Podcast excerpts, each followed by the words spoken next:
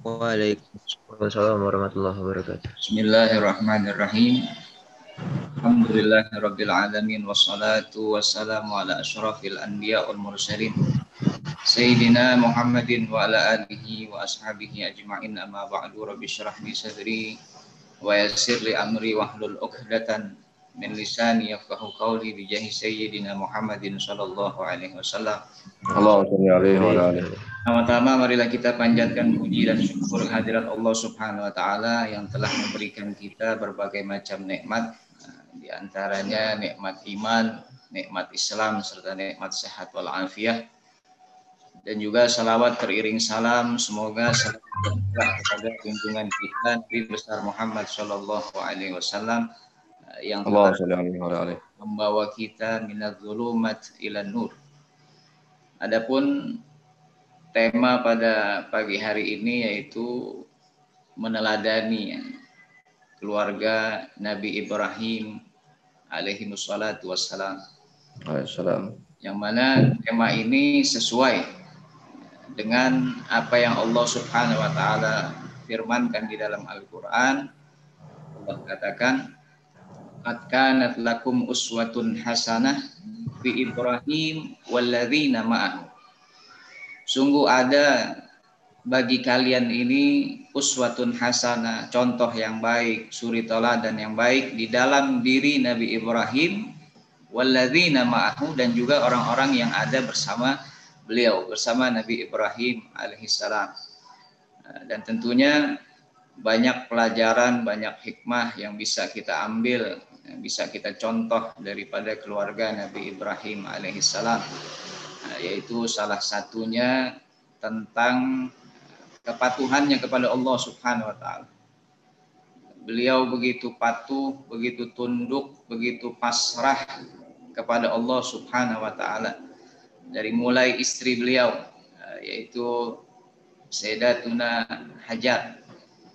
Kita sama tahu ketika beliau dibawa oleh Nabi Ibrahim ketika itu ke kota Mekah di mana kota Mekah ketika itu eh, tidak ada kehidupan sama sekali. Tidak ada manusia, tidak ada tumbuhan, gersang, tidak ada kehidupan. Dan ketika itu dihajar ingin ditinggal oleh Nabi Ibrahim oleh suaminya padahal saat itu beliau sedang membawa bayinya. Jadi bisa kita bayangkan seorang perempuan dengan membawa bayi ingin ditinggal oleh suaminya di satu tempat yang tidak berpenghuni, tidak ada kehidupan, tentu rasa takut, rasa khawatir itu bercampur menjadi satu sehingga ketika Nabi Ibrahim alaihissalam eh, ingin meninggalkan istrinya, istrinya itu bertanya kepada Nabi Ibrahim alaihissalam kepada suaminya, apakah kau ingin meninggalkan kami di tempat seperti ini? di tempat yang tidak ada kehidupan, di tempat yang tidak ada seorang pun manusia di situ, gersang, ditinggal seorang diri dengan hanya dengan anak bayinya. Bertanya terus sambil menangis Siti Hajar karena tidak ingin ditinggal di tempat seperti itu karena takut, khawatir dan sebagainya. Tetapi eh, Nabi Ibrahim tidak menjawab daripada pertanyaan istrinya yang mengatakan kenapa kamu tinggal kami di tempat seperti ini? Tidak dijawab oleh Nabi Ibrahim alaihissalam. Sampai akhirnya Siti Hajar ini merasa ada yang janggal. Lalu beliau mengubah pertanyaan yang tadinya beliau bertanya kepada suaminya kenapa kau tinggal kami di tempat ini maka diubah setelah tidak dijawab oleh Nabi Ibrahim diubah pertanyaannya dengan mengatakan apakah ini perintah dari Allah Subhanahu wa taala? Kau tinggal kami di tempat seperti ini, di tempat yang tidak ada kehidupan seperti ini, apakah ini perintah dari Allah? Nah, setelah ditanya seperti itu, Nabi Ibrahim alaihissalam beliau menjawab, betul, ini adalah perintah dari Allah Subhanahu wa taala agar aku menempatkan kalian di tempat ini. Setelah mendengar jawaban dari suaminya dari Nabi Ibrahim bahwa itu merupakan perintah Allah, maka Siti Hajar ini menjawab dengan jawaban yang luar biasa yang menunjukkan eh, keyakinannya kepada Allah Subhanahu wa taala begitu tinggi. Yang tadinya beliau menangis, yang tadinya beliau uh, khawatir, takut ditinggal di tempat seperti itu, begitu tahu bahwa itu adalah perintah dari Allah Subhanahu wa taala, maka beliau menjawab, kalau memang ini perintah dari Allah, maka pasti Allah Subhanahu wa taala tidak akan menyia-nyiakan kami. Jadi begitu yakinnya kepada Allah Subhanahu wa taala, begitu tunduk, patuh, pasrahnya kepada Allah eh, itu membuat beliau tenang walaupun ditinggal di satu tempat yang tidak ada penghuni, tidak ada kehidupan di situ dengan bayinya, tapi karena perintah Allah, maka beliau mengatakan pasti Allah Subhanahu wa taala tidak akan menyia-nyiakan kami kalau memang ini perintah dari Allah Subhanahu wa taala. Jadi pelajaran yang bisa kita ambil dari sini eh, yaitu kepatuhannya kepada Allah. Keyakinannya kepada Allah begitu tinggi dan juga kepasrahannya kepada Allah Subhanahu wa taala sehingga beliau walaupun ditinggal di tempat yang tidak ada seorang pun di situ merasa tenang, merasa nyaman karena itu adalah perintah Allah dan pasti Allah tidak akan menyia-nyiakannya.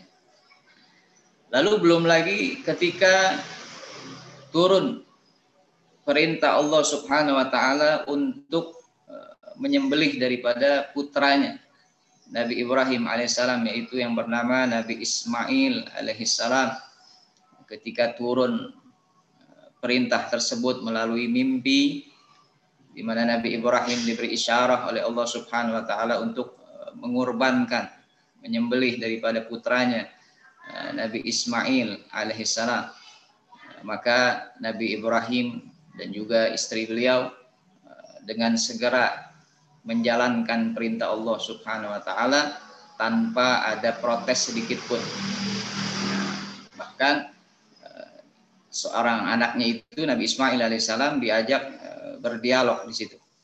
Di dalam Al-Qur'an Allah Subhanahu wa taala berfirman mengkisahkan daripada dialog antara Nabi Ibrahim dengan putranya Nabi Ismail. Eh, Nabi Ibrahim mengatakan bahwasanya ini ara fil manam anni azbahuka. Ya bunayya ini ara fil manam anni azbahuka. Fanzur madza tara. Kata Nabi Ibrahim, wahai putraku, sesungguhnya saya bermimpi saya melihat di dalam mimpi saya, saya menyembelih engkau. Fanzur madatar. Maka bagaimana pendapatmu? Kata Nabi Ibrahim. Maka dijawab oleh Nabi Ismail, ya kawala ya abati if'al ma tu'maru satajiduni insyaallah minas sabirin. Wahai ayahku, kalau memang itu perintah dari Allah, laksanakan perintah tersebut, niscaya kau akan mendapati aku termasuk kelompok orang-orang yang bersabar.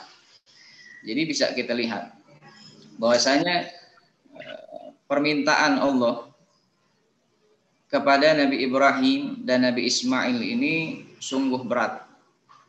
Jadi Nabi Ibrahim disuruh menyembelih putranya, Nabi Ismail disuruh mengorbankan nyawanya sendiri Ya, tapi beliau berdua menjalankan perintah Allah tersebut ya, tanpa protes, tanpa bertanya, dengan penuh keyakinan dia menjalankan perintah Allah Subhanahu wa taala tersebut.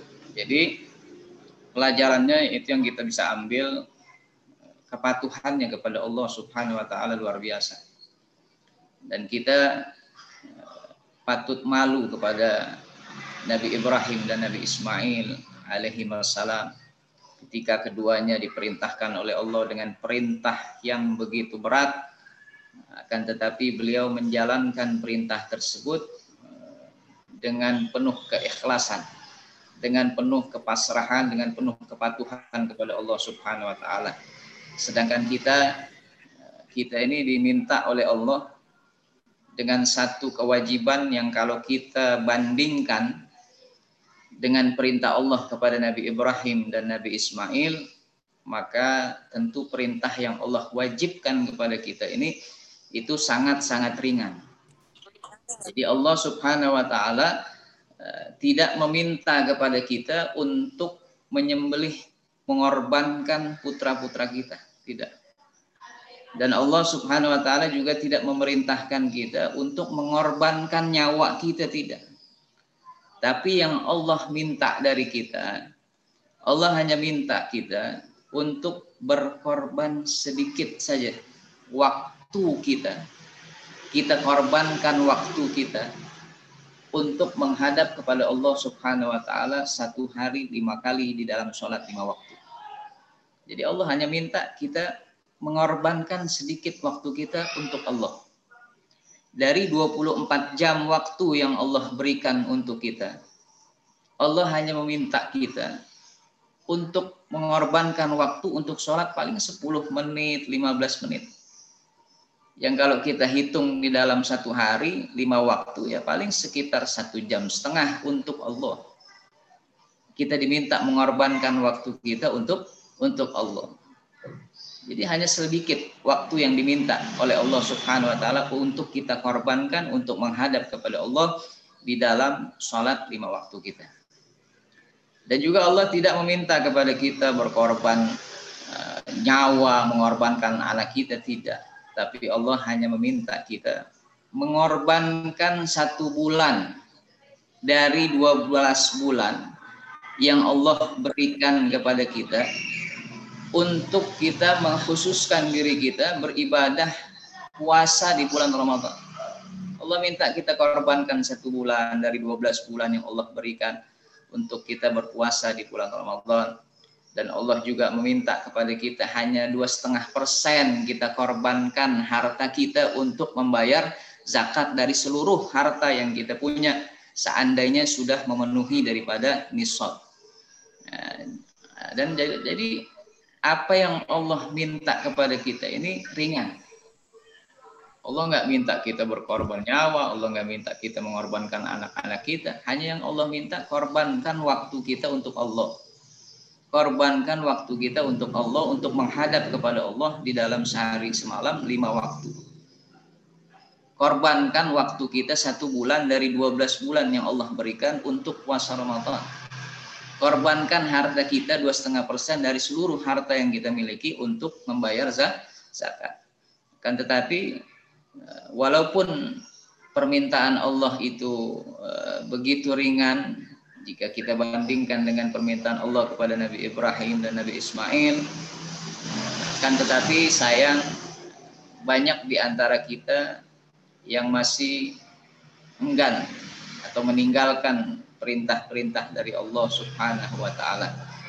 Banyak di antara kita kita lihat yang enggak sholat, banyak di antara kita yang tidak puasa di bulan Ramadan, banyak yang tidak mau membayar zakat.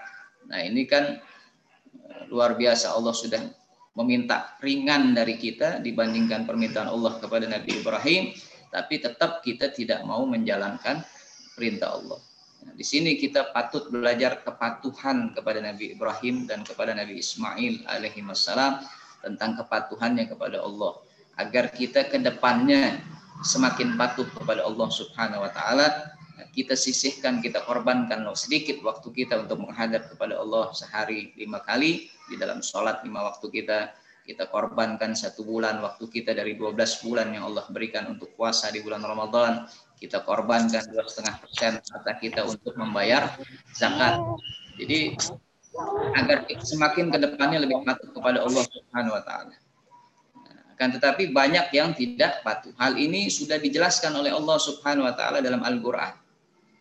Di dalam surah Yasin Allah Subhanahu wa taala mengatakan berfirman Awalam yarul insanu anna khalaqnahu min nutfatin wa idza huwa khasimun mubin. Kata Allah, tidaklah, tidakkah manusia itu merenung?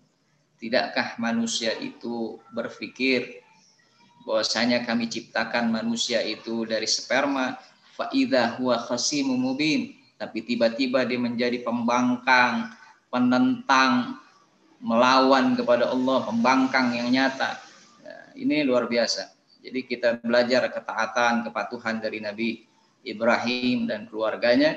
Begitu patuh, begitu taatnya kepada Allah Subhanahu wa taala eh, sehingga perintah-perintah Allah kepada mereka walaupun begitu berat eh, tetap mereka menjalankan perintah tersebut dengan penuh keikhlasan, eh, penuh kepatuhan, penuh kepasrahan kepada Allah Subhanahu wa taala.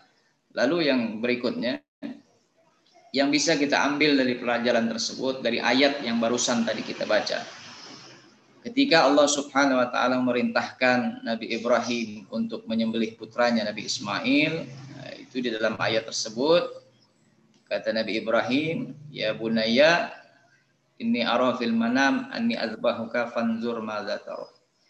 Wahai putraku, saya bermimpi, saya melihat dalam tidur saya, saya menyembelihmu. Ada yang menarik, kata Nabi Ibrahim, fanzur madzatar. Nah, coba renungkan bagaimana pendapatmu. Bagaimana pendapatmu, kata Nabi Ibrahim. Nah ini menunjukkan bahwa walaupun Nabi Ibrahim itu seorang nabi, tapi itu tidak menghalangi beliau untuk berlaku begitu bijaksana kepada anaknya. Walaupun beliau orang tua, tapi tetap beliau mengajak anaknya untuk bermusyawarah. Kalau seandainya Nabi Ibrahim begitu dapat perintah dari Allah, lalu langsung beliau jalankan, itu sah-sah saja tanpa bertanya kepada anaknya terlebih dahulu. Tapi Nabi Ibrahim tidak. Beliau mengajak anaknya untuk bermusyawarah. Nah, di situ menunjukkan bahwa beliau seorang bapak yang begitu bijaksana. Eh, beliau mengajak anaknya untuk bermusyawarah terlebih dahulu. Jadi ketika turun perintah tersebut, beliau panggil anaknya, beliau katakan, bagaimana pendapatmu? Saya bermimpi, saya menyembelih engkau, ini perintah dari Allah. Fanzur madataro, bagaimana menurutmu, bagaimana pendapatmu? Nah ini penting, pelajaran yang bisa kita ambil yaitu biasakan kita bermusyawarah. Apa pun eh, masalah yang kita hadapi, biasakan kita untuk ber, berlaku musyawarah, baik dengan keluarga kita, dengan istri, dengan anak, atau dengan kawan, dengan guru dan sebagainya, biasakan kita untuk bermusyawarah sebagaimana Nabi Ibrahim mengajak putranya untuk bermusyawarah. Sebab musyawarah ini perintah Allah Subhanahu wa taala dalam Al-Qur'an. Allah katakan fasyawirhum fil amr. Bermusyawarahlah kalian dengan mereka dalam segala urusan. Nah, jadi dalam segala urusan biasakan kita untuk bermusyawarah. Dan Nabi Shallallahu Alaihi Wasallam mengatakan orang yang bermusyawarah dia tidak akan menyesal karena Allah Subhanahu wa taala akan memberikan jalan keluar yang terbaik ketika di situ ada musyawarah. Jadi ketika ada suatu masalah lalu dilakukan musyawarah, maka insya Allah dengan musyawarah tersebut Allah akan berikan jalan keluar yang terbaik. Makanya Nabi bilang tidak akan menyesal seorang yang melakukan musyawarah. Jadi kita bermusyawarah kalau ada masalah, kita musyawarahkan, kita perbincangkan di situ, minta usulan dan sebagainya, minta nasihat dan sebagainya, maka insya Allah Allah akan berikan jalan keluar. Jadi ini Nabi Ibrahim mengajak musyawarah anak ini luar biasa. Ini sifat bijaksana seorang bapak. Beliau tidak merasa benar sendiri, beliau tidak merasa paling pintar sendiri, beliau tidak langsung melaksanakan perintah Allah pada itu seandainya beliau lakukan pun itu sah-sah saja dilakukan karena itu perintah dari Allah tapi beliau tetap mengedepankan musyawarah. Nah, ketika diajak musyawarah putra beliau dimintakan fanzur madataro bagaimana pendapatmu maka dijawab oleh putranya oleh Nabi Ismail alaihissalam ya abati if'al ma satajiruni insyaallah mina sabirin. Wahai ayahku, lakukanlah apa yang diperintahkan kepadamu, niscaya kau akan mendapati aku sebagai orang yang termasuk orang yang bersabar. Nah, ini jawaban dari seorang anak yang saleh. seorang anak yang taat kepada Allah, yang taat kepada orang tua, yang patuh kepada orang tua. Dan Nabi Ibrahim mendapatkan putra yang luar biasa, yang saleh seperti ini, tiada lain adalah di antaranya berkat eh, doa beliau.